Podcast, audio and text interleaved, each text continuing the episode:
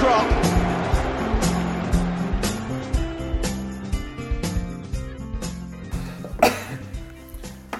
Hello and welcome to the 166th edition of the Gooner Podcast. This is your host Kevin Whitcher, and we are recording this on the Tuesday evening after Arsenal's final match of the season, the away victory at Huddersfield, and also the night before the Europa League final in Lyon. We had hoped to postpone the recording of this podcast by a week, but it was not to be. I'll start with the traditional panel introductions, and in the light of developments since our last podcast, recorded on the 17th of April, two days after a disappointing defeat away to Newcastle, I've invited these three guests for their own unique perspectives.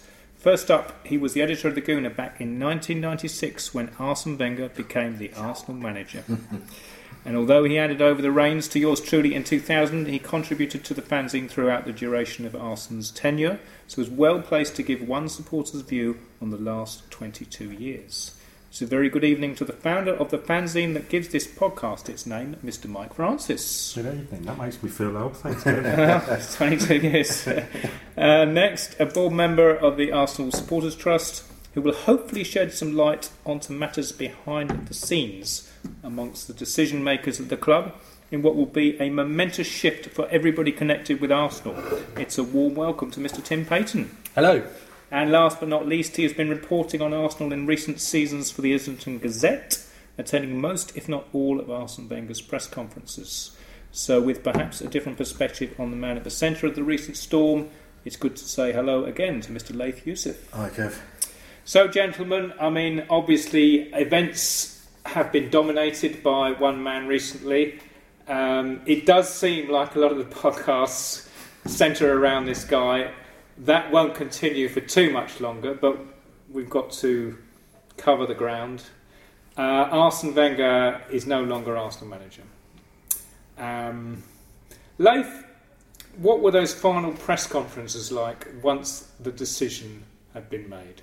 Yeah, yeah, they were quite um, quite emotional, really. Um, as I always say, you know, it feels like you had to preface everything you ever wrote about or spoke about of Arsenal over the last few years with he did really well in his first ten years, but it's time to go, blah blah blah. But once the decision had been made, it was it was actually quite nice just to sort of sit there and watch this really dignified man knowing he's going to leave, um, talk about the good times as much as the sort of you know he didn't want to talk about the bad times really. But um, it was it was quite emotional. He, obviously on the on the Friday, I think it was Friday the twentieth of April when when the news broke. Um, I was really looking forward to a really quiet day after a really busy week again, and um, just came through basically, and um, and, and couldn't believe it to start with. When it was one of the most hectic days of my professional life, and um, I put out about fifteen stories, and then raced down to the Emirates to sort of um, be at Gazidis' press conference as well. Um, Was that the Emirates? yeah, yeah, yeah. Five o'clock that evening. Um, it was just one of the most incredible days ever, sort of covering it as a journalist. One of the most memorable as well. Um, and then he gave. I'm just trying to think. The West Ham game on the Sunday was it the Sunday the twenty first?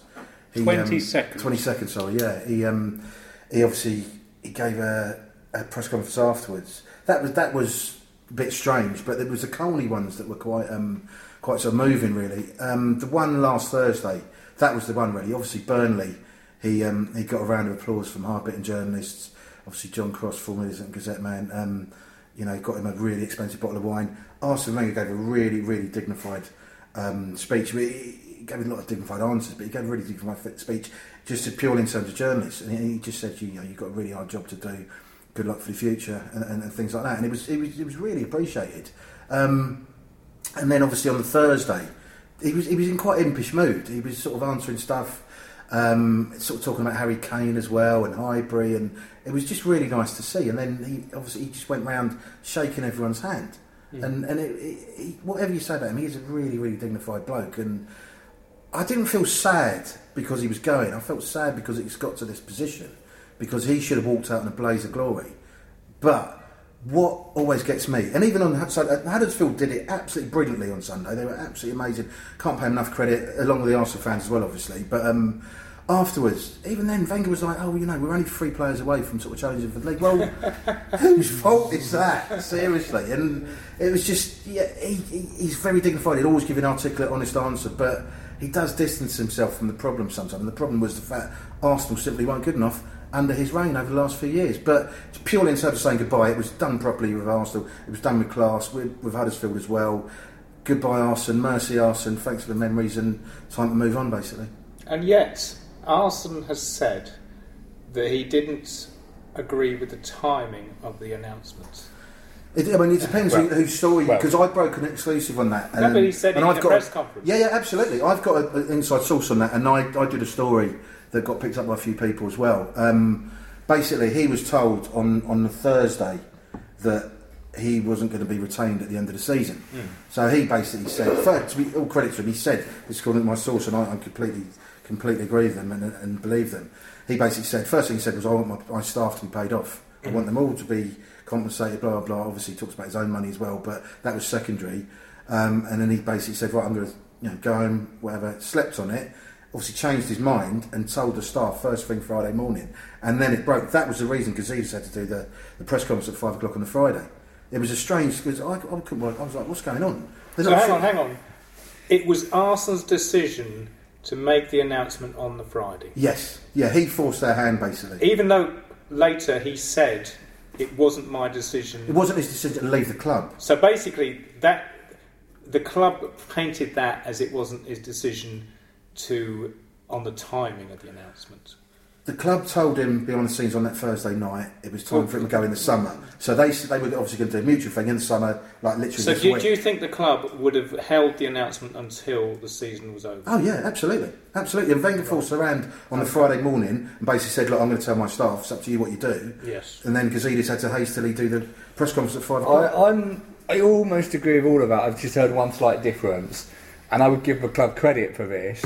They did sack him. He was sacked on that Thursday, but I think they wanted the news out there because they correctly judged that he would get a great farewell.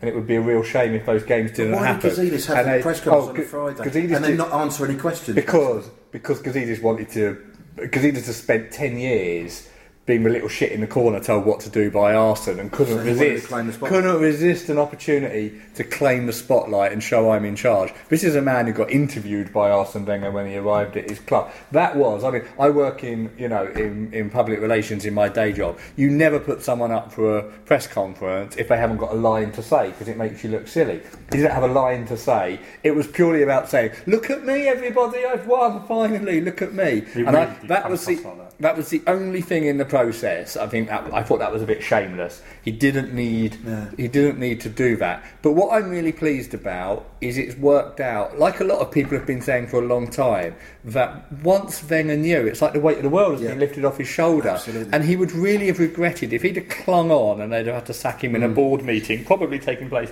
this Thursday that last home game would have had 30,000 at it. You know, by the time the lap of appreciation came round, even the players' families would have gone home. you know, no one would have, no one would have been there. But instead, and you can see he's really enjoyed it. I think he's relaxed. Yeah. He, it's kind of because it hasn't been about the result now. It's been about 20 years, home and away. The the, the thing with Ferguson, uh, and I think it's been wonderful. And I think there's been this amazing buzz amongst Arsenal fans because I think it's a it's so many emotions mixed up. It is Mercy Arsene. It is thank you. It's also relief. Oh my God, you finally got your like claws out of that club, and it's a bit of excitement because I'm sure once we've got these questions out the way, now everyone's like, who's the new manager going to be? What's going to happen? It's like a shot of adrenaline has gone into the club. So I, you know, and it's given us what two or three weeks. In, that would have been the worst season probably ever, mm. but actually it's given us all memories. I think that we'll have Yeah. for as long as being Arsenal fans. Fair point. I think what Tim said as well, I mean, like you know, the, the weight lifting off his shoulders almost. I think you know he we we've said on this podcast time and time again. He doesn't look well. He was getting, he was looking old, and suddenly, like, like ten years had gone off his face.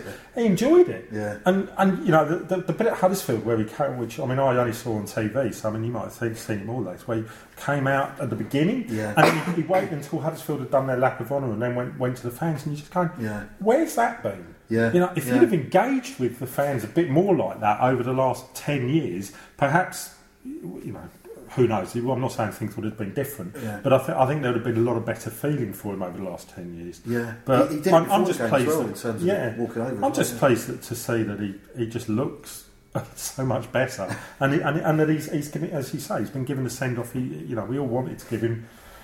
Well, any time I've lost five, ten years, depending on who you are, but, but certainly, you know, there were- you know, we've we've we've shared this some good memories, and you know, let's not forget that. Absolutely. All right. Well, I've, I've got to start. I've got a lot of um, questions from our listeners uh, through Twitter and uh, email. I'll start off with one from Steve Pye, who, who is a contributor to the, the Gooner. Um, he tweets Arsenal always said he wanted to leave the club in a better state than he found it. Financially, he's achieved this, but the new manager will have a big task ahead to rebuild, especially defensively. So, do you think Arsene achieved his goal in terms of the playing staff? Now, when obviously he took over, he had a team that more or less the same players went on to win the double in 97 98. He's left um, a team which finished sixth. Um, on the playing side, has it gone backwards? Yes, I mean, you know, the, the, the team he took over, you had you had the defence who weren't who actually in that last year under or that year under Rioch weren't fantastic. Certainly weren't the defence that we've seen under George, but everything from that point forward was fairly mediocre. Okay, you had you had Bergkamp and Wrighty up front, but the midfield was. was I- I'm not even sure I could be able to name most of the midfield from that, that sort of year. I wouldn't want to. Well, hang on, hang on. I've got to, I've got to come in here. You had David Platt, and you had Paul Merson. So you talking Yeah, 94, 95, 95, 96? 95, 96. I mean, we, we weren't performing. I mean, it- you know, No, we didn't compared to what we then what we then got, yeah. But then we, we kind of feel like we're back to that now in terms of that sort of. We've got half a team. It's just the other half of the team now that we've got. We haven't got a defence. We haven't got a goalkeeper. We sort of that, those are the positions we need. We've got a midfield that's okay. It ticks over. None of them are like exceptional. Uh, But up front, bloody hell, we've got some good players up front. Um, so I, I can't I can't feel that we've gone forward. But then, you know, we're comparing different eras or different generations. Christ, aren't we? You know, I mean, the whole The Well, game, the game has changed. changed so much that it's almost impossible to compare. You Is it a better the, team? The ownership structure, purely in footballing terms, he leaves a team in sixth place and he inherits a team in fifth. I guess if you look at it Yep. like that, I really do think the last two or three years done a lot of damage. That is a very lopsided squad in terms of personnel.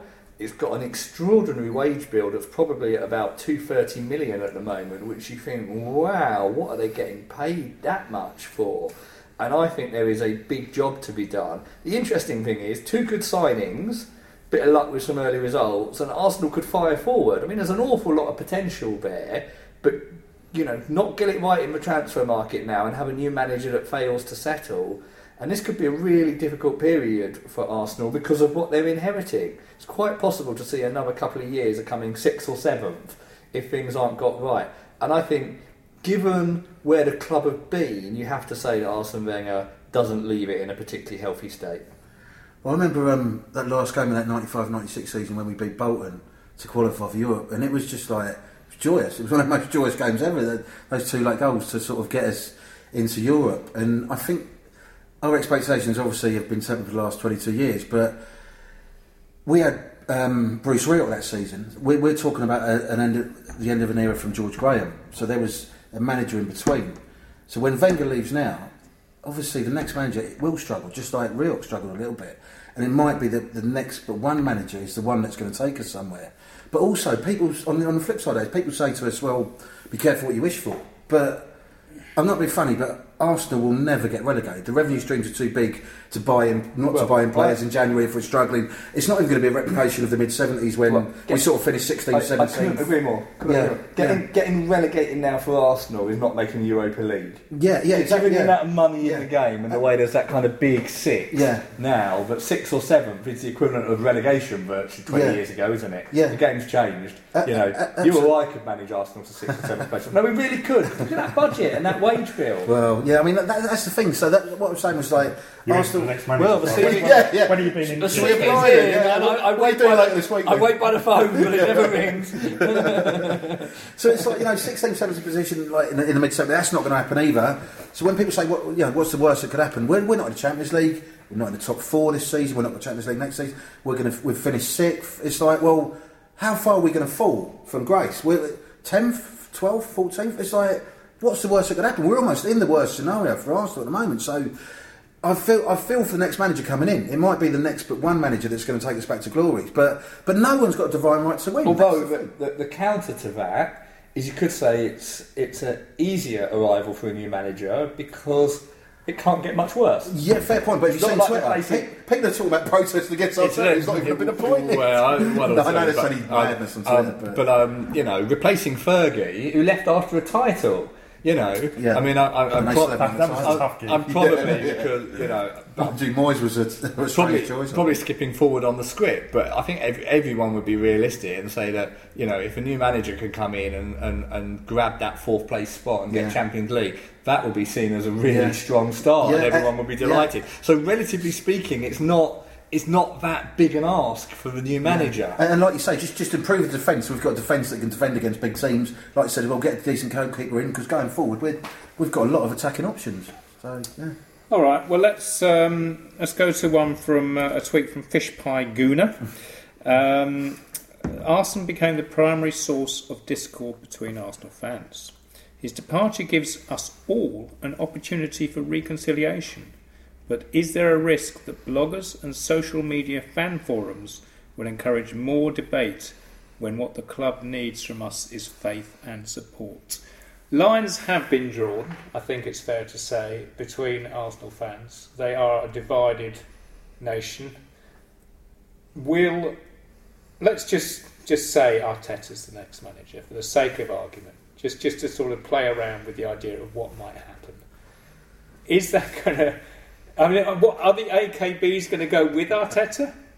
are the WOBs going to go against him? How's it going to play out? It's going to be interesting. I mean, I, th- I think, I think that that would be my probably my greatest wish is that everyone just comes back together because it's been horrible. Mm. I mean, you know, we've all been at games and it's Yeah. been absolutely horrible Yeah.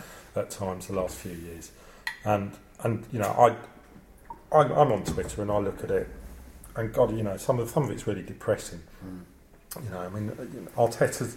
Who, I'd love to know if we, if we could wind back the clock 22 years and we had all the social media that we had now, what the reaction would have been when we appointed Wenger yeah.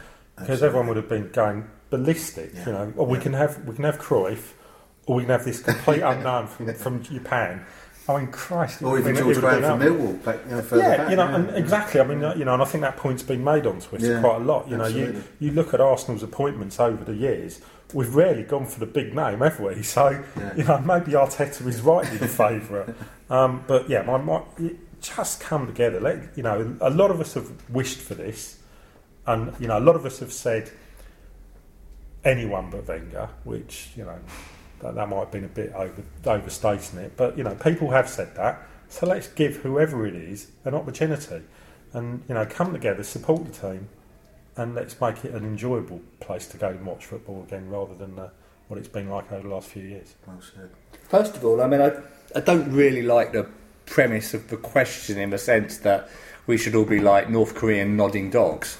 I mean, part of part of football though is debate, isn't it? I mean, I think this. You know, what's the point in turning up at football if you don't think you know the best eleven and you don't think you know the team should play? That, that that's what it's about, and it's always been there. It's just that now there is this megaphone called social media. Of course, it was there. I mean, people think this is bad. I just about remember, you know, when I was a little kid, but them piling off the North Bank to go after Terry Neill in Avenell Road and protest. The idea that this has only been about Wenger is a bit indulgent. But what there has been is he has become an incredible, like, because he's been there so long, it got much more polarised, if you like, around him. Whereas the normal scenario, I think, is when results aren't good, people turn on the board and the owner. So I don't think that, I don't think our, any new manager who comes in won't get a love like Wenger, because that takes years to accrue. But equally, I don't think they'll get The hate. people get the hate him the same way because in many ways it was almost like the love created the hate and then it became so entrenched and he was clearly there beyond his sell by date well certainly maybe in my view because of what he'd done early on so I think that if things get messy let, I mean obviously all of this is about results everyone going on about what they think about Arteta he wins the first four games and he'll be God he, he loses the first four games and people will, you know God knows where we'll be but I think the difference will be that if it doesn't go well, you even kind of saw it in a way, the banner at the last game saying Kroenke, you're next. But I think it will go at Gazidis and Kroenke if, you know, the, the next level of discontent, I'm sure, will be at, vote, at, at that level. That's a good point. Yeah, I, I, I think you're both right. But um, I remember, like, we all did it. You'd go up to, like, I don't know, Middlesbrough away, and you'd be, like, meeting Arsenal fans on the train or in the pubs near the station. You'd be all in it together. You'd all be like, what's going on today? You know, where, where are we going? What, what's the team? There was absolute 100% unity, and it was brilliant. I'm getting goosebumps even now thinking about those sort of days. If you're talking about social media, I don't think it's the nature of social media. No one's ever going to be united on social media. You're never ever going to get a response from someone who disagrees with you if you go back and have a conversation with them on social media. For them to go, oh, do you know what? You're right. You, you've convinced me there. I'm, I'm, I'm sorry, I don't know what I'm talking about. That will never happen. So social media, by its very nature, is divisive. In the real world, I really, really would like to think first game next season and the whole of next season, everyone is behind the new manager, whoever he is. And any fan that doesn't get behind the new manager because he doesn't like him, because he's not a big name or anything like that, is, is go, and watch, go and watch wrestling or something. Seriously, don't watch the Arsenal because you're not wanted. Get behind the new man. You've wanted a new man in for X amount of years. Get behind him, support him. Debate his football terms, debate that's your opinion. Everyone's got an opinion. No one's right or wrong in terms of opinion, but get behind him. It's a new start. Let's be excited about this. Right, well, let's say there is a buzz at the start of next season. Is that going to translate into atmosphere at the Emirates? I hope so, yeah. Yeah. The atmosphere before the West Ham game, immediately when it started, I think people were a bit confused. They were, you know, what, what do we do here? But the atmosphere before, there was a real buzz. People were, there was an excited chatter. And the Burnley game was obviously fantastic. That was brilliant because it was Wenger's farewell. That is what it should be like every game. Obviously, it's an all-city ground. It's Arsenal. You know, it's almost like you've got to impress us rather than we're going to sing our hearts out. But at the same time, that is what the club is capable. The Atletico Madrid game, that was brilliant. That atmosphere. I'm not a big fan of flags and all the rest of it, but you know, I think it was Red Action who did it, and, and fair play to them. You know, that that. I didn't think it beforehand, but they did really well, and the atmosphere was brilliant, and that's what it should be like for every big game at Arsenal, basically. I think the atmosphere was brilliant in comparison to what we've what we've Well, known. yeah, in yeah, the Man City game The- after the the- League Cup final, yeah, You know, stuff. Well, it, it, it's still world's none of those. moved but, but even yeah, so, even world's so, moved how many better moved on. The atmos- how many better atmospheres were they than the Athletic Madrid in the last twelve years? For me, the first eight minutes of Man United in the Champions League semi-final, No, but- till but Kieran I- Gibbs said, I- but there was nothing better. The There Emirates was is never going to be a cauldron anymore. No, I'm not, saying it's going to be a cauldron, but that is the level that we should be at, basically. And we, we are a sort of smallish echo chamber that talks to each other, including on social media and doing podcasts like this. The vast majority of people who come into an Arsenal game aren't on Twitter, aren't following much of the social media, certainly don't listen to podcasts like this. You know, there's a there's a smallish community. Why not? They should be. But, But but, they, but we don't underestimate. And one of the things that Arsenal noticed this year, and probably did for them, it's an awful lot now. That stadium is kind of middle class, become much more general in its fan base, and they stopped coming because it's just not as much fun as going to National Trust Home that weekend or going out for a meal with the family. That's the that's the reality. And even when that ground's full, and yes, it's much much better, and the one or two games you point to, that is not a raucous cauldron by No, any do- sense. do you- we've got to accept that. that Do you that- think Spurs will have good atmosphere and move out where, of White where. I think that um, it's going to be a better stadium, but I But think the that- atmosphere, do you think the atmosphere They'll have good? exactly what we've got. They Really? might- in year one, in year one, because it's new, and if they get some results, it might look quite good. But ultimately, they're going to settle down relatively similar to us. Look at the ticket prices. Look at the profile that will settle down, particularly in year two or three. Even at Anfield and Old Trafford now, Exactly. they're, they're getting the same issue. I mean, Anfield on a European night can still get back to what I think of as that is proper. But you talk to the Liverpool fans and against West Brom in a league game that kicks off at two o'clock on a Sunday, and they say you can hear a pin drop, and it's not like it was. The modern fan base is changing in its way it makes noise and its expectation. It, it really is. And It's So if they brought back safe standing, would you think the atmosphere changed? I think it would make a small difference, but it wouldn't, wouldn't. make a huge Really? difference because because you've now changed the nature of the people going Well, in and what mm. they expect and the age as well because of the ticket pricing. So I think it would need a lot bigger effort than just to do it. I think a little bit of safe standing would help, but you know. Football grounds aren't a cauldron. The biggest challenge Arsenal are going to have, it was there anyway, is empty seats. And what they really need to work harder on, and here is my hobby horse, but home credit, taking tickets off people that only come three or four times out of the 27. There's a lot like that, you know, owning them just. How many would you say? few roughly? go- Just Well, there were, there were, I know a few years ago, there were 800 season ticket holders who came twice or less. Really? Amazing, mostly in club level. But if you own a million pound in the city, you buy it and you might go three or four times. It doesn't matter to you. You don't need to pass it on for the money. Mm. People know. Pe- you watch, but everyone says, "Oh, a season ticket sale will drop." It won't because people know it's it's sort of like the modern version of owning a share in the club. It gets you in. I don't want to lose it in case we get good again. But I think one of the dangers they've got is people have got out of the habit of coming. And even if we do well under the new manager, and by well I think probably means third or fourth, given where our squad is, I think you'll see games down at 45,000 again. And we've got another problem next year is we get all those graveyard games, the midday one o'clock Sunday. Mm. That's bloody hard, isn't it? That is the worst time. Even if you do turn up, you don't feel like making much noise. you, you, you, you, you really don't.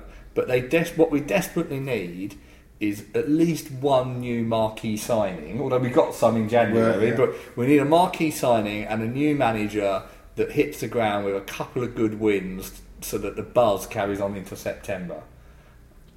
God, Christ.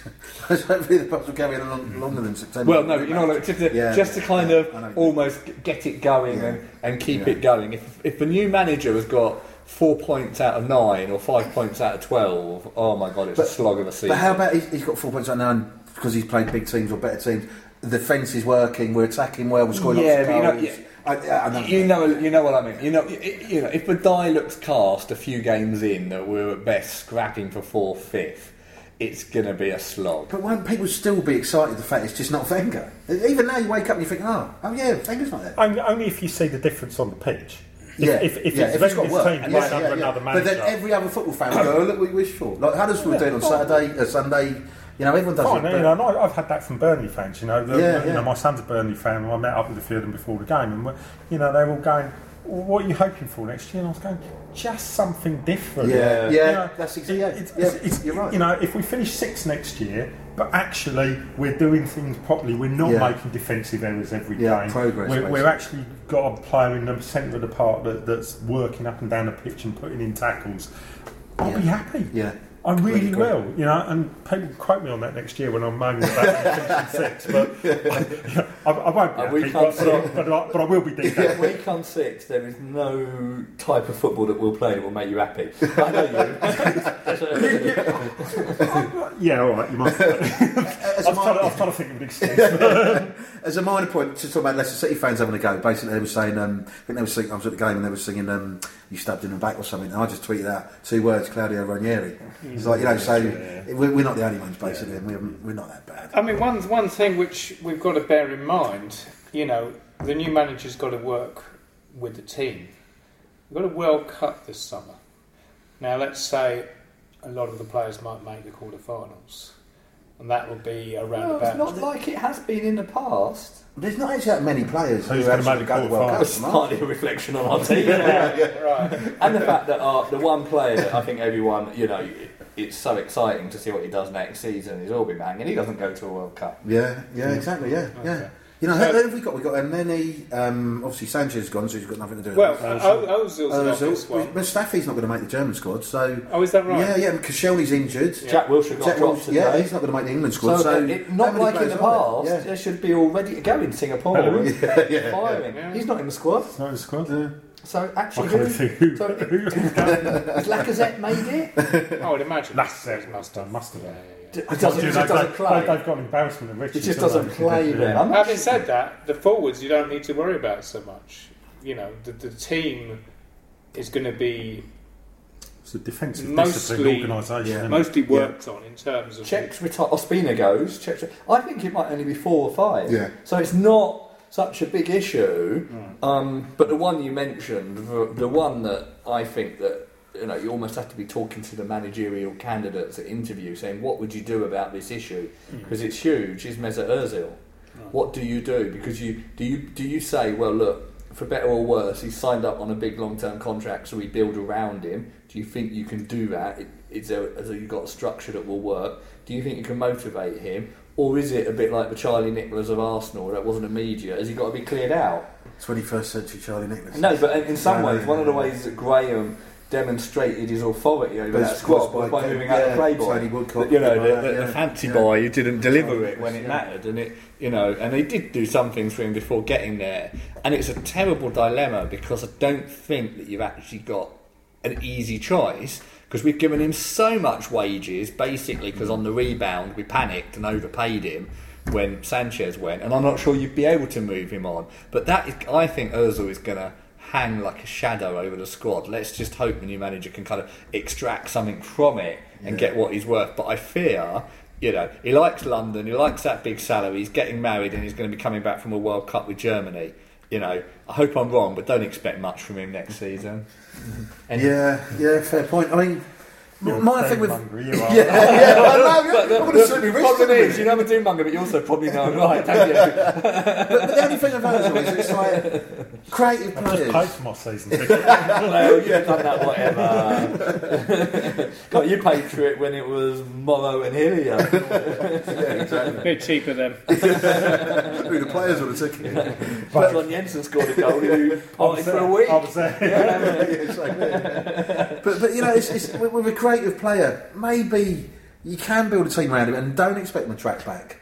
And, well, and well, no, that's my flourish. point. Yeah, But that's my point. Yeah. But you've either got to totally Yeah, build we- around yeah, him, exactly. And we we haven't done that yet. So why We've not? half done it in a way? Don't you feel? I like mean, there has been times when he has tracked back at the start of the season that really motivate, then he just disappears, doesn't he? And he, he is a conundrum, and maybe that is the baggage you get with a really, Yeah. really attacking, creative midfielder who's who's who's And who sees things differently than anyone else. And if don't I keep it going, because I don't want to see what you think about this, you see him all the time, but probably one of the players who's essential alongside Ozil given the issues is Ramsey. Yeah, all day Okay, long. Yeah. But that's almost number two on Yeah. my list of questions to a potential new manager. This guy's coming down to a final year. Do you think he'd resign for you? But what would you do? All of all of the messaging at the moment is that he's going to go. They won't let that fast that they had with kind of Sanchez and so on carry on. He's, pr- I think he wants out. Um, but then, so, but I'd be asking the new manager almost to game plan these different scenarios and what he'd do. Because if you're stuck with Ozil and Ramsey's got, gone, you've got a huge amount of work to Yeah, do. absolutely. Yeah, We, we've, we've got to offer Ramsey, if not parity, something near that. We, well, we just can't. We haven't got the money there. There you go. We ain't going to offer him. But then, how much would it cost to buy a new uh, your replacement? Well, That's That's always the the argument. Well, Yeah. Well, I mean, part of the theory between behind getting Mislintat in is that he could pick up the, the calibre of player that Arsenal did in his early years on the cheap. You know, so you like, you know, the next Anelka, Yeah. whatever it is. You know, you bought the Greek centre back for five million. Of um, Mavropanos. We don't know, but you know, Yeah. looks to be a defender in there.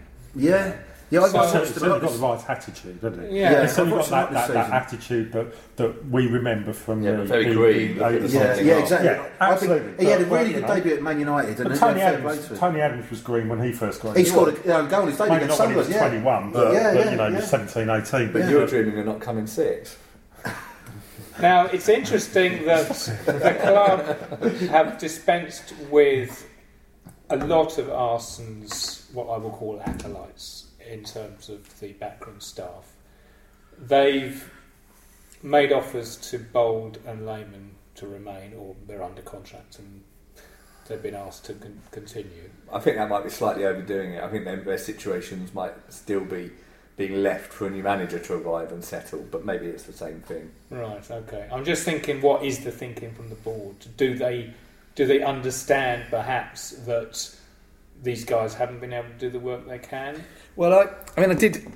I heard today, and this disappointed me, that the way Arsenal have handled the departures of these guys hasn't really been very fitting. You know, it's been done by HR, I think if you've been at the club 22, 23 years, you know, Ivan Gazidis ought to at least give you a chat and thank you for your service and fake face up to it. But on the other hand, I wouldn't feel that this might look like a, a sort of mass clear out, but actually, you know, everyone's hung around for a long time. So, you know, if one of these had left each season over the last five seasons, you wouldn't have even commented, and some of them you, names you barely know. I don't think there's that it's that surprising or that much of a change. Like you say, Arsene went on for a long, long time, got very comfortable with staff around him, and this is a time to, you know, to, to freshen up. It's a continuation of bringing other people in. So I don't I don't worry too much about the you know what's going on other than I think they're bringing in people who are 10 15 20 years younger fresher with ideas new ideas new I mean, ways of said working himself, didn't he? Like, like, you know, when he arrived, there was, you know, we were a football club with 80 people, and now we're a business with Yeah. 700. Yeah. You know, so as you say, like five people leaving in, in, a, in a short space of time, especially when we're on a seasonal business.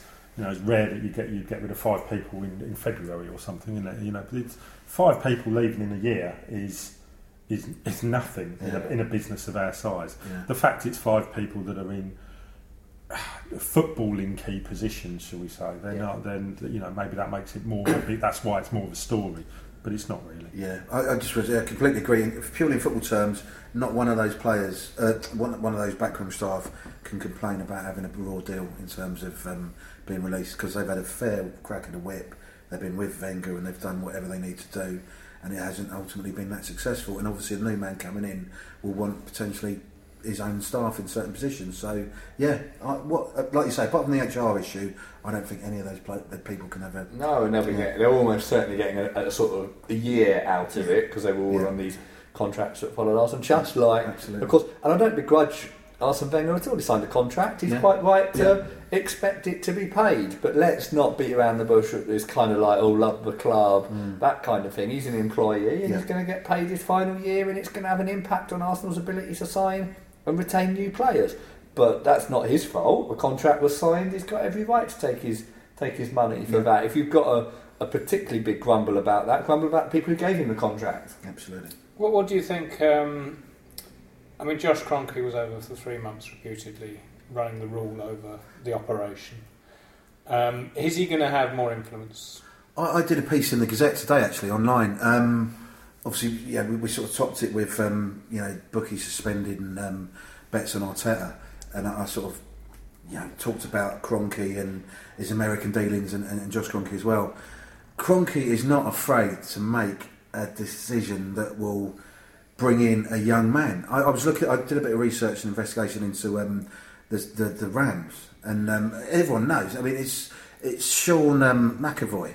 He was 31 years old when he was brought into the LA Rams in January 2017. After that club underachieved for a while, um, he was voted best coach in um, in American football last season. Uh, yeah, the season just gone in 2018.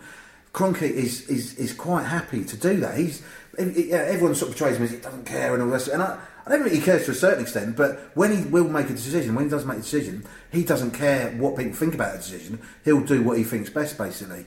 And I was sort of reading you know, articles from the Denver Post and things like that. And ironically, the the thing that Kroenke does care about is empty seats, because he doesn't want all the corporate, all the advertising, all the TV, all that sort of stuff to reflect badly on his organisation, basically. So, ironically, it was empty seats probably did for Wenger more than anything else. Surely it was the finances. Finances are a sort of byproduct Well, of that it's as well. kind of they, the same thing. Yeah, exactly. There- Yeah. there was one. It's just, you Well, know, are they? They paid for seats, most of them. They are, but it, no it, no one it, buys anything at No, Premier but- League days. no, but what Has anyone actually bought any food? In I think it's it's all it all spins off each other, doesn't Mm. it? So the seats are empty because the performances aren't very good, which means you're finishing lower in the league, which means you get less prize money in the league, you play in competition, Yeah. you get less broadcast income, which means you don't get the bonuses on the It- Champions it's- League. it's so I think interlinked, yeah. people people overly focus on like one element. People say, "Oh, it was the empty seats that did for Arsene Wenger." No, it wasn't. It was the results. Yeah. What did for Arsene Wenger was the team wasn't getting the results, not but the getting the, empty results. seats are, you know, they're- Byproduct of They're, the they're, but they're Yeah, byproduct of the results. yeah. You know, you know. There's Yeah. no there's no empty seats So up, up at Liverpool yeah, at the moment. yeah. Or, so it's a line that or- reflects everything that goes on, basically. But Yeah. the empty seats were almost, from what I've sort of read about it, was, was the killer because he doesn't want empty seats, and obviously there, there is so much more to do with that as well. But Kroenke will. He, if he thinks Arteta's right for the job, he will. He will absolutely I- it. So, which Kroenke are we talking about? Sorry, Stan Kroenke. Yeah. But, but Josh Kroenke, Josh yeah, going back to Josh that's gonna Kroenke, make the I read up on him as well. He, he's obviously becoming a lot more sort of influential in the club, and he, he had a rented property over the winter to sort of learn more about the club and stuff. And he was at the University of Missouri. He did a basketball scholarship. He's been at Lehman Brothers. He's done various bits at the National um, Baseball sort of Association in America. He is apparently a really, really good guy. He's really humble. The quote I saw in the Denver Post today was, um, "He's just like you and me, but he's got more sports franchises." Much as I heard the word, hate Well, the word him. sports franchises, that I thought that was a really good line. Have you met him? Have you? Yeah. And what, what was he like? very, very deferential to his dad. It was a while ago. Let's not beat around. I mean, you know, I, nice Where- guy. where did you meet him? No, I met him. Um, we're talking like this was. This is a this is a long time ago. There was a time when the Arsenal board said we don't want your sort. Yeah, absolutely. And he wasn't yeah, on the yeah, board, and yet he was talking to the Arsenal Yeah. supporters trust and talking to me. And I met I met Kroenke Senior several times. But where did you meet Josh Um, Kroenke then? With, with his dad. Oh, it was down at. They always stay in um, Claridge's. Okay. So it was in the most amazing suite in Claridge's. And what was he like as a Four thousand pound a night. He didn't have a lot to say, but let's let's first of all. I mean, I think he's a very average businessman or thinker. He's only in that role. I mean, you know, when, how did he get appointed to Arsenal's board? That was a thorough recruitment search, wasn't it? oh yeah, they, they looked high and low. Shock horror, Um, and, and, and you know, his sport is basketball. He knew nothing about football. Yeah. I'd worked out his sport was basketball, so I looked up something about the Nuggets, and he, he came to life. Like if I talked to you about what do you think of this promising young left back Arsenal got, and you sort of jump it back. He's clearly spent a lot more time in the business since then. Everything I know about what go, is going on at Arsenal at the moment is that the Kroenkes aren't that involved. The big decision that they had to buy into was that Wenger went. That and, and they obviously had to sign, give that the tip. This recruitment is being done by Gazidis with the two new people that came in. Now, of course, when you're the chief exec, you might want to impress your bosses or act in a way that you know they'll go with, and you know that they're quite happy to go with a young coach because of what they've done in their other franchises, so it makes you bolder there. But I can tell you, there's far more, there's far more straightforward reasons of why Arsenal are looking at the type of manager they are at the moment than a Kroenke philosophy, and it's these. First of all, Arsenal don't have very much money to spend.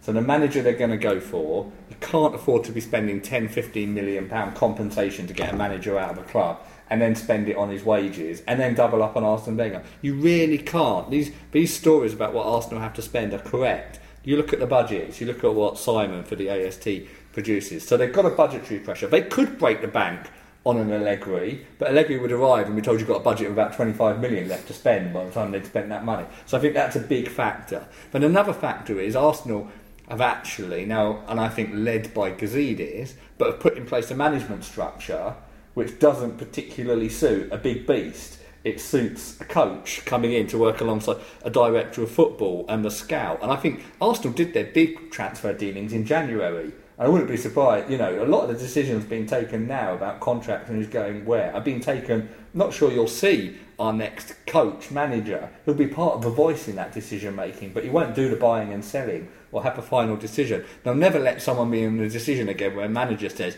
"Yeah, stick one quid on that forty million pound bid." That will that that will never happen again. Um, and then the third, and then the third say, hasn't he? reason, a third reason, and this is definitely going to make you probably go, "Well, what are you on about?" But, it's, but Arsenal have also got to realise that they're not the hottest property at the moment to go to a manager. Nonsense. And I know you would, Nonsense. you would crawl over broken A- glass absolutely. here, but if you are if you are one of Europe's top managers, you're Also, look- one of your you're- top clubs, one of the world's top clubs. They, they, they are, People will. There's, there's a list as long as your Layth, arm. Layth. but I'm not sure. Seriously, I'm you not sure are you. being- We're, we're the up mode, Arsenal. aren't? We're the Arsenal. No one would ever turn down Look- look Arsenal Football At Club. Arsenal's record in Europe, cares? Who going cares? back, Who cares? maybe a manager who wants some profile. Arsenal are the, At the one of the table. biggest clubs in the world. We're the Arsenal. That counts I for think so much. I think we could have. You're not a manager worth salt if you ever turn down Arsenal. Well, so- and no one ever would. So you, Well, Alex Ferguson did. Yeah, well, obviously Alex Ferguson, he's Man United. Why would he go to Arsenal? I'm talking He, about he was offered But he's Man. United. Hang on, hang on, He hang on. go to Arsenal, would he? He was offered the job before George Graham. Was he though? I can't even remember that. Yeah. he's, he's No, no, no. He's- But that's your interesting point here, Layth. There are what? There are, I don't know at the moment, somewhere between sort of No, 10, 10 or He 12. wasn't. There were about 10 clubs. He, when- when he was. happen? What happened? When, when was that? Tell me when that was. 86.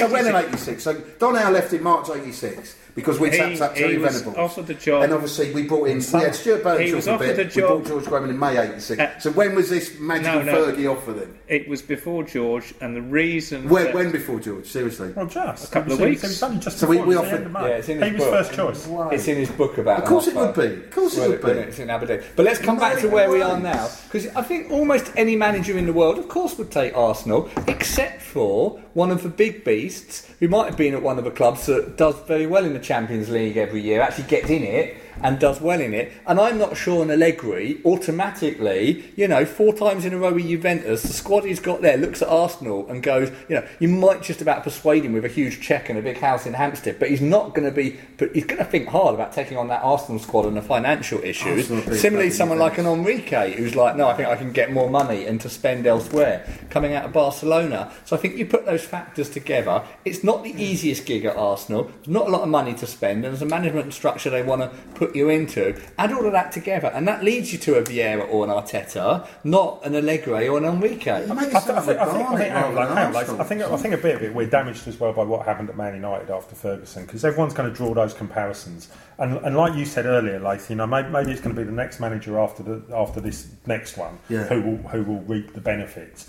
And you know, a lot of them will probably look at that and go, "God, yeah, no, I've got to untangle the whole 22 years of Arsene Wenger there with his claws in the club, with his finger in every single pie. I've got to undo that." Yeah, maybe I'll wait a year. But- but you've got because they'll get they'll get somebody else in. Yeah, but, but You've but got all these that- revenue streams on you know, all the top managers, got one of the all the top managers have got that. You've that. got a great squad. all the top just a few managers have got that. Allegri's got that. You know, you've got Zidane's got it. Zidane's probably going to get sacked after three consecutive Premier League Yeah, no, Champions League. Zidane. You You've know, but, but you're going to have all these. You know, so I, I get I, I get both your points. You know, I'd love to be with you later and say no one will ever turn Arsenal down. But the realist is Tim, who says we're not, we haven't got our pick of everyone. We just haven't. But we could have and- got Guardiola and we could have got Klopp we as could, well. yeah, we could have done, but we're Well, not going to get them Could now. have, could No, we're not Look, doing you it now. No, but why not. not? You just told me no one would turn Because them they're quite happy where they are. So people will turn us down. They're Yeah, t- change well, the we- we- tune. No, nonsense. Well, why would we? How can we? true. I'm How not can we arguing. prize a you know a Champions League? You know, I'm going to give you a couple of names just to, just to throw a bit of um, whatever it is uh, into, into the. Uh, Unai Emery, Hmm. Paris Saint Germain, available. It's got good record in the Europa League. Yeah, they're four in yeah, I've been at press conference at the PSG sort of games, and it's not particularly impressive. He's obviously done well for the field, but no, no. I'm going to give you another one then. Antonio Conte. Oh. That, that's quite left field, but no, no, he, he was in my top three. I talked. he, I did talked well for Chelsea when he won the league. And he, Chelsea's such a political club that he's obviously suffered, and he just wants to be sacked to pick up his compensation to go somewhere else, basically. Well, what, he what did a I good would job. like I us like, to I, do. I like Conte. Yeah, I think he- Conte, he speaks Conte well. organised the Chelsea defence, didn't he? Yeah. And what do we want more than anything is to someone come in and organise Yeah, that yeah, it was, it was that 3 0. When we beat him 3 0 in like the late September, and he basically come in. He won't said- have to wait until September. He knows what he yeah, to do. absolutely. when he walks in the But, but they played four at the back, and he wasn't going to come in and go, Do you know what? I, I played three at the back. This is what we're going to do. He waited till there was a defeat, and we absolutely walloped that day, didn't we? 3 0. It could have been a lot worse. And he literally went in the Monday morning and goes, Do you know what, lads? Well, you could done it your way now. We'll go three at the back. And they blew everyone away. Yeah, he's a good coach. Absolutely. I would like us to pair up an experienced older head with one of these young coaching And- talents. and Ancelotti but it won't Arteta. happen. Well, the one I, it could have been like Ancelotti that. and The other one that I think would work really well is Benitez and one of the young ones. That incredibly good manager. And actually, the job he's done on the resources and the politics at Newcastle is superb. He knows how to organise a team and get a result. And I, you know, it, but it could be a Conte, but one of that, an Ancelotti, a Benitez, uh, a Conte, and then pick is it Vieira or Arteta, but bring one of them in as kind of first team coach for the succession planning. But I'm no not- chance because Arsenal haven't got the Yeah, money. we'd have to Yeah. pay two. But, but then you go back to the, you made a good point about the, it is a coach structure now. It's not they're not looking for a manager; they're looking for a coach. And Yeah. what does a coach do? Well, he well- basically coaches the side. So And if also, it doesn't have Ivan Gazidis has just like expanded his office at Colney. He doesn't, Right, you know, well- if Benitez or Conte On arrived, that he gets sent back to Ivy House. Let me let me let me at least get some listener contributions in. Um, where was the one about uh, Gazidis? Is Uh, is it all about him? Uh, well, yeah, you saw these on Twitter, didn't you? Yeah, did, Um, well, I'll, re- I'll read a few out anyway, just because I need to cover these. So these guys are mentioned. We've covered this, but Emilio Zorlaki said, "Is this all about Gazidis' ego?" Moving office to Colney and his farcical stage managed and pointless press conference at 5 pm on that Friday. We've covered that, Emilio, but many thanks for that. Simon Rose, a contributor the Gooner, he asks, Will fans unite behind any manager than Allegri? Brackets, Arteta is hardly an innocent passer-by in fancy dress. He knows the club and could be great. Who knows? Um, will the fans unite? I mean, I think Tim's covered this by saying if he gets a couple of results, they will. And also, I don't think that the manager, like we also covered, the manager is not the totemic figure like Wenger became. Well- So I think if things go wrong, Yes. it will turn on the board and Yeah. Gazidis much more because actually, in the past, it was almost about were the board right or wrong to leave Wenger alone. Whereas now, this is the catalyst to change. This is like Yeah. beating his chest. Look at me at five o'clock on a Friday, moving into Colney, uh, hiring my, you know, is he going to be called the director of football? Do you think? Are they, are they arranging the letters on the door now because he had some stupid title like, you know, football relations. football Head of relations or something relations. because because What does that Arsenal. Arsenal didn't like the title. But you know, I think I think it will settle in around. You know, if things don't go well, then it's going to get very difficult for um, Gazidis and the board. Well, uh, Noah Emereb uh, emails if media reports are to be believed we are getting Arteta as our manager. I obviously don't want him to fail, but if he does, should Gazidis' position be under threat? Big fan of the podcast. Keep up the good work. So thanks for that. Gazidis' position under threat? Do you do you think there's any chance of that? I don't know. I can't see it. I mean, I remember. I remember. And I probably talked to someone on maybe a podcast last year about it. I mean, I've stopped going to fans forum now, partly partly because I feel it's a waste of time. But I remember going um, to one towards the end of last season in April, and that was that was the one where Gazidis came out with the catalyst for change quote, which was widely bandied around all season, really. Um, and I remember thinking then, there's no way Gazidis and Wenger are both going to be at the club in August 2017. Um, and you know, from from what I what I've read, and I'm not saying I believe this, but I can imagine it. Um, you know, that that Wenger wasn't going to get offered a new contract. Picked up the phone to Stan and said, "Give me a new contract, Stan." Well, And on the Stan- back Stan- of an FA Cup win, and yeah, Yeah. on the back Yeah. of it, and Stan, Stan Not sure told Ivan to what to do. And. I, I then thought that Ivan would go, um, and so I was surprised he didn't. But he, you know, what he's then done is put in put in place the structure that we've got now. I think he'll be. I think he's got a bit of a stay of It's been so dysfunctional this year, Mike, which Oh. a- probably adds to the Well, results, which might not be wrong, but Gazidis and Wenger have barely been on speaking terms all season. Not season. surprising. He's built Yeah. this new team. The transfers that went on in the in January had hardly any Wenger Yeah, and I wrote about that as well, Into, yeah. into Yeah, it, absolutely. into it at all. So in a way, you know, behind the scenes, it's been like warfare, but they have also been building towards this new structure, and it's very much in Gazidis's making. Now, whether or not, I mean, chief execs tend to get away with this, uh, you know, a lot more than maybe they should. So you can't make that call, but I definitely think he's got to be a lot more accountable now. Yeah, he will. But I think I think you know he'll he'll he's got most chief execs will get given a, ye- a one era, won't they? One managerial era. Yeah. Uh, for, in football. You know, if he if he so I think if he gets the next one wrong or it goes badly, whatever you know, wrong, right or wrong, it's going to be hard to say. But if it go, doesn't go well, Yeah. I think he'll probably get given another chance. Yeah, unless it goes really bad. Yeah. Well, Edward unless it's Woodward's still absolutely United. What, what's really it? badly again? Yeah, exactly. Yeah, yeah exactly. no, that is that would Yeah, where because was that that? way they can't even. Where do they find the credits to stick us on that season ticket? You know, to force us to pay for games that no one wants to go to. Um, that, no, coming eighth is like meltdown. But, but you'd like, you would, on the flip side of it, you would like to think fans would just be like, do you know it's our team. I'm going to watch my team. Well, yeah, I'm, be I'm like- not going to try. The there's no point boycotts, being, there's no they big stop split. coming. There'd be a lot. Yeah, but hopefully they'll come but back. Layth- But I Layth, there'd, be, there'd be a lot less of it to watch. As in what? We've come eighth. No, you, no, No, European. no, football. no, European European What's, football. what's wrong with winning the League Cup then? then, then I'm including on the season. Good point. Uh, yeah, I mean, yeah. No, yeah, I don't know. I just don't know. Why can't people just support their team? Why can't they go, do you know what? You're Whether we so win or old not. Honestly, yeah, I am sometimes. And I've, I've got a pair of green gazelles on, so yeah, yeah, I suppose it must be. But why can't people just support their team? Why can't they just say, do you know what? I'm going to go every week. I'm going to catch up with my pals. I'm going to go to the pub, have a few beers, cheer for 90 minutes. Whatever happens, happens. Because home, the and then- nature of a football I suppose it's not supporter- 1986 anymore, is it? I mean, changed dinosaurs, just a bit. yeah. Yeah. Yeah, yeah. I'll Um, take it all back. Yeah. I'm, I'm going to put this one in now by Michael Nicol.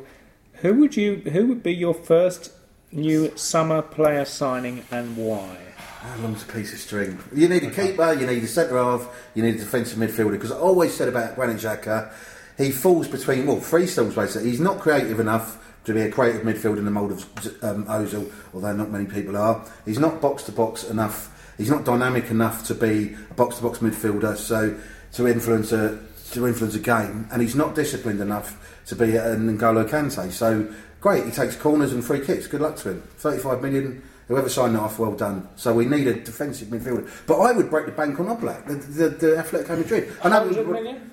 I, it's just pick a figure. I've no idea. But That's his buyout clause. is it though? It, really? I mean, Apparently. yeah. There's so many rumours going around. Spent our entire budget twice over. If we had a keeper who could save us 10, 12 points a season, we can't. That would We'd, make have, such we'd only be 25 points off. No, Yeah, but yeah, actually, yeah, yeah. question But, but. I'm so fed up as, as a fan. Obviously, a journalist, I'm completely impartial in the press box. But as a fan of Arsenal Football Club, having watched them for 35 years odd, when we play against a big side, we always fucking lose because we can't defend.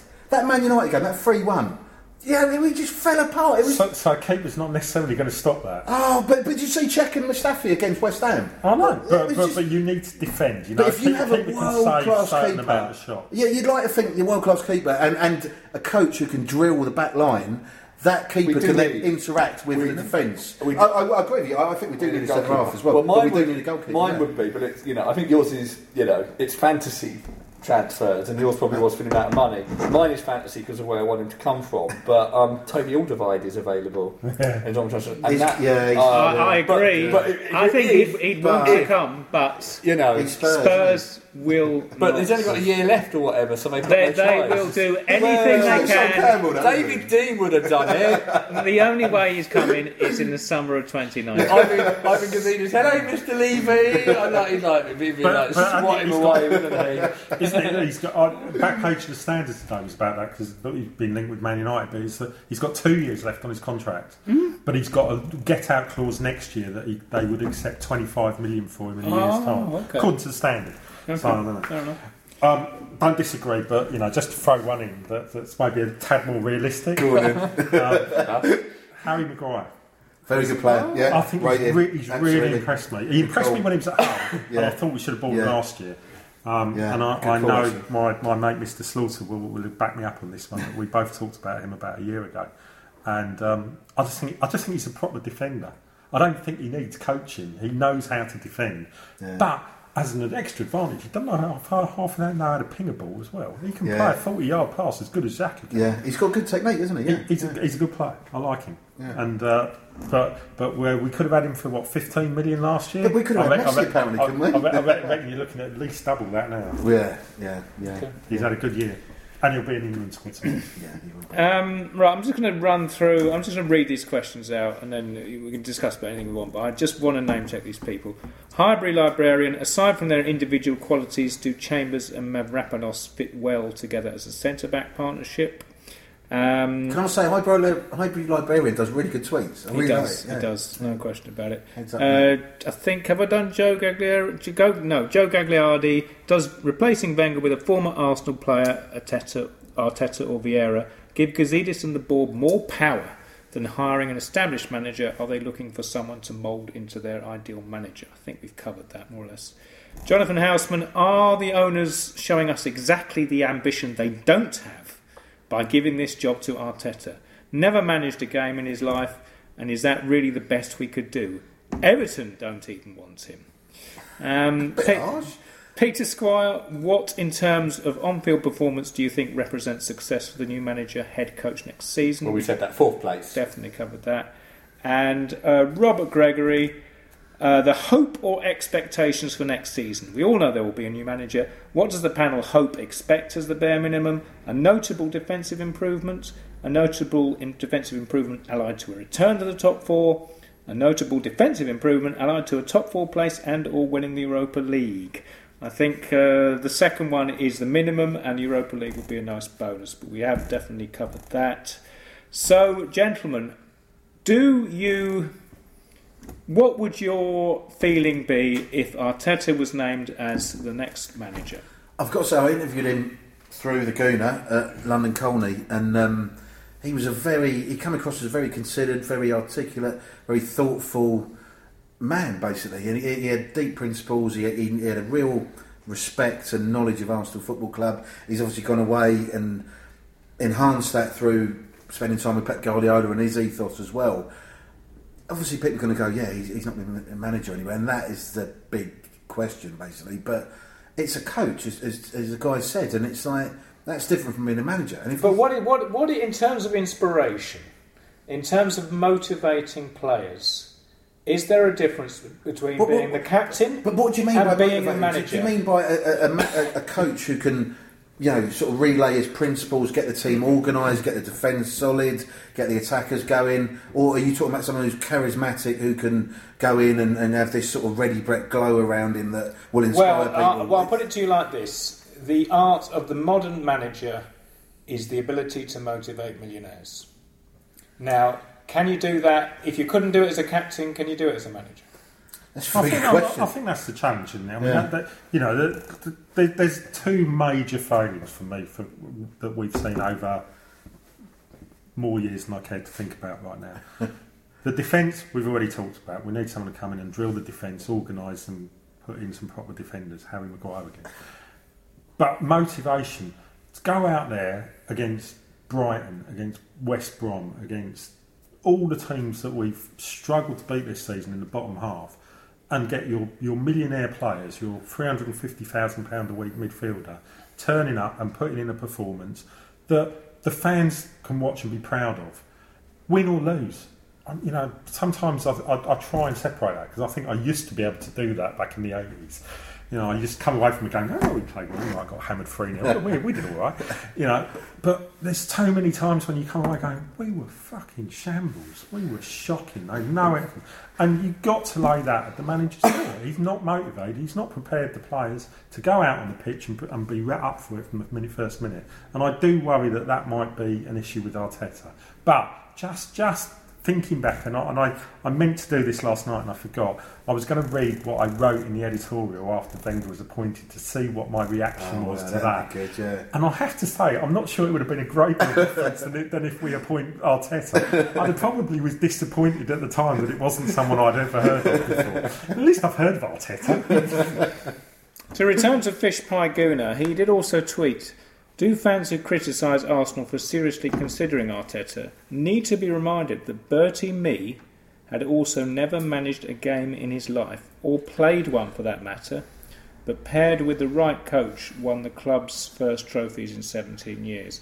In fact, I think that is a distinction. Don Howe was his coach. Mm, yeah. Effectively, the first team manager now is probably going to be the combination of those two roles. I mean, obviously, people have said like, Bould's not left the club. What, what's Bould's role going to be in this? If Arteta comes back and Arteta utilises Bowles as the way we th- all think that Bould can can be used as a defensive coach, hmm. that could be the, the sort of Don Howe, Yes. Bertie Mee sort of combination. really really. don't see Steve Bould being the Don Howe. No, He's well, not given I that think- he I think- for the last I think- 12 well, years. but, yeah, he I hasn't think- been allowed to. I, has he? yeah, but, but, but I think if he if he was anything worth having as a coach, He would have he would have done something, Yeah. or he would have walked. Yeah. Um, Yeah, no, I, Get get Keown in. He did a good job for six months. yeah, well, no, I heard, I've heard, yeah, others talk really passionately. I think Lee Dixon is superb when he talks about how Arsenal do and don't defend and what could go on. On the Arteta thing, I think, I think I'd be perfectly fine with it. It doesn't have me jumping up and down, and, and, and I think if everyone's honest, it doesn't. We can all see the rationale for it, but it might be well, that's the best that's out there. Let's give him a go. And I thought into it, we'd support him, but it doesn't have that. If a couple of years ago they'd have been bold and said, right, you're out, it's Klopp. Or a couple of years earlier, they'd have been bold and said, right, you're out, Guardiola. We'd have been, Yeah. oh, rubbing our hands, excited, bouncing. I think Arteta, you kind of get, yeah, in the round, you know, you know, there's probably no really big beast out there that we can get or who would want to come to us. So we've got to drop to the kind of second level, and he's at the top of the second level for me. Let's see how he gets on. I, But I, I, I think he's probably at the top of the third level, if I'm honest. Are you, are no, He must have developed some kind of reputation to He's be considered. Obviously, what he's got some I- armed what reputation. I'd, I'd like him to have managed somewhere. Yeah, that's Yeah. the thing. Yeah. That's, that's, I- I think- I think that's thing the thing. missing. In I, and, and I think you know the game is not the game in 1971. The game is not even the game when Arsene joined. You know, it has changed. It's a lot more concentrated with wealth and experience at the top, and it's definitely for a manager that's never, never has to take a press conference after a game as the manager, which is a huge skill in itself. Yeah. Learning how to play all you awkward buggers and the messages that you want to come out and how that fits. He'll how you- training. How you react. I know, training. but nothing is training like doing it, Yeah, and he's going to have to do it But- 50 times next year in front of the but camera he's calm and, personality and, yeah, and, and all point. of that. And then he's never actually he's never done any of it. Like it is a you know, and I think you know, you know, for me, I think a week ago I was much more hoping it would be Vieira, but that's probably the heart talking about you know what a great player he was in a great team, and that doesn't necessarily translate to being the better manager out of the two. But I think there was just something more emotional in me about Vieira than Arteta. I think you're right. I mean, I, I you know, I'd, I'd agree with you. If you put Vieira and Arteta, I think nine nine out of ten Yeah. people would go Vieira, wouldn't they? Yeah. But that is that is heart talking. Vieira's, you know, he's managed the game in New York. You know, Yeah, it's okay. training, I'm not sure that really counts. You know, it's like- Yeah, yeah. Sorry, American viewers. Yeah, but, that's you know, soccer, it's not like, you know, but- Yeah, you Uh, could, yeah, you could argue that a I'm- year, a couple of years alongside Pep has been more than a few years managing in. It was not years, but a few games managing in New York. I take that, but I think there's probably, you know, Layth is going to think that Allegri is going to walk over broken glass to come to Arsenal, but he's probably the only realistic big beast out there. And I'm not sure that a mixture of the money Arsenal have got and what he'd expect will get him. And I think you are actually looking at the likes of Arteta. And yeah, fine, let's get on with it. Let's get be excited and let's support the team Yeah, uh, uh, in, in August, but we're kind of we're saying that more like because we know we should, rather than there being a great sort of I- burning desire Yeah, for yeah. Arteta. Either way, they've got to appoint someone over the next couple of weeks before the World Cup because they cannot leave it during the World Well, Cup. no, no. You say The that, point being, Layth, Then He's the not doing the manager buying. is not responsible No, no, for but the you want to get in there as soon as possible, just to Well, get Premier in League there. is no one there. Holiday. There's no one there. Pre-season starts No, at so the what, of we should have him on the 8th of July or whatever it is. And just No, go, I, there you go. no, I tend to agree, but I, I Honestly, do. I've I got a week's holiday at the end of May. I'm really, I know they're going to appoint him in that week, and I'm going to have to rush back. But Yeah. no, you know, I, I, Like, the sooner the better. I just actually to go. think, Look, well, there you go. You, get in, get you used joke, but I actually think that they will want to do it quite soon because they yeah, want to go on holiday. yeah.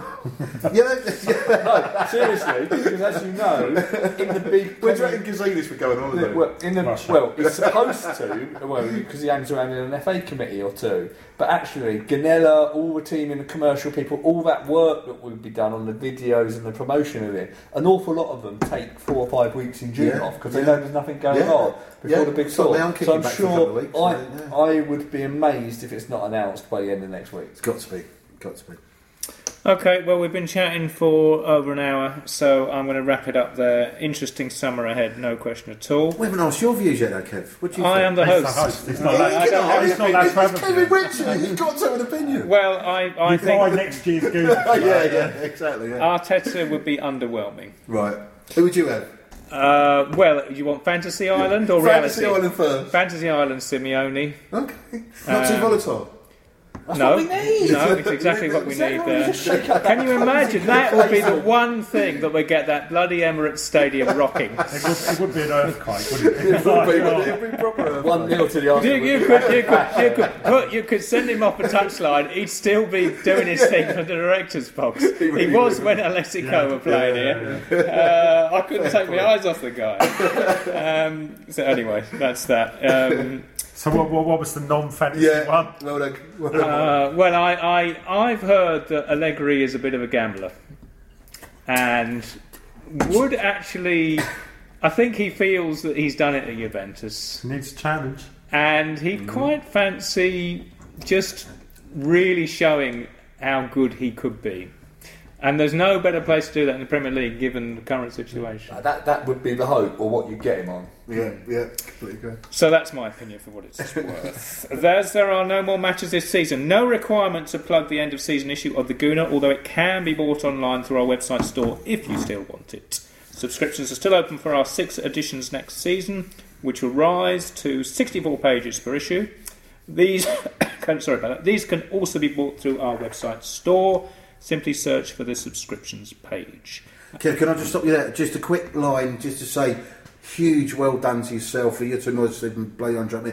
Mike, everyone, Tim, everyone for getting behind to save the Gooner the other week. Yes. It, absolutely fantastic effort from every fan and everyone behind it and everyone associated with it and everyone who's ever read it. Well done. Totally. You've outlasted us and Wenger. I must say, I wasn't thinking that a year ago. It's weird how things work out. Um, as usual, a reminder that you can contact us regarding anything to do with the podcast via Twitter at Gooner Podcast, email goonerpodcast at gmail.com, and many thanks to the questions and topics submitted for today. I think I mentioned everybody, although I will just mention Charles Cherian, who had a question held over from last month, which has kind of now slipped into meaningless territory because Arsene has departed. So sorry about that. Events overtook us. With that, it is goodbye from Mike, Goodbye, farewell. Tim, See you next season. and Layth. Cheers. We will be back in August once the season's kicked off. Until then, enjoy the summer, the World Cup, and the ins and outs at Arsenal Football Club. This is your host, Kevin Whitcher, saying goodbye and thanks for listening. La di da di da, la di da di dee. All good friends and jolly good company. Well, hey!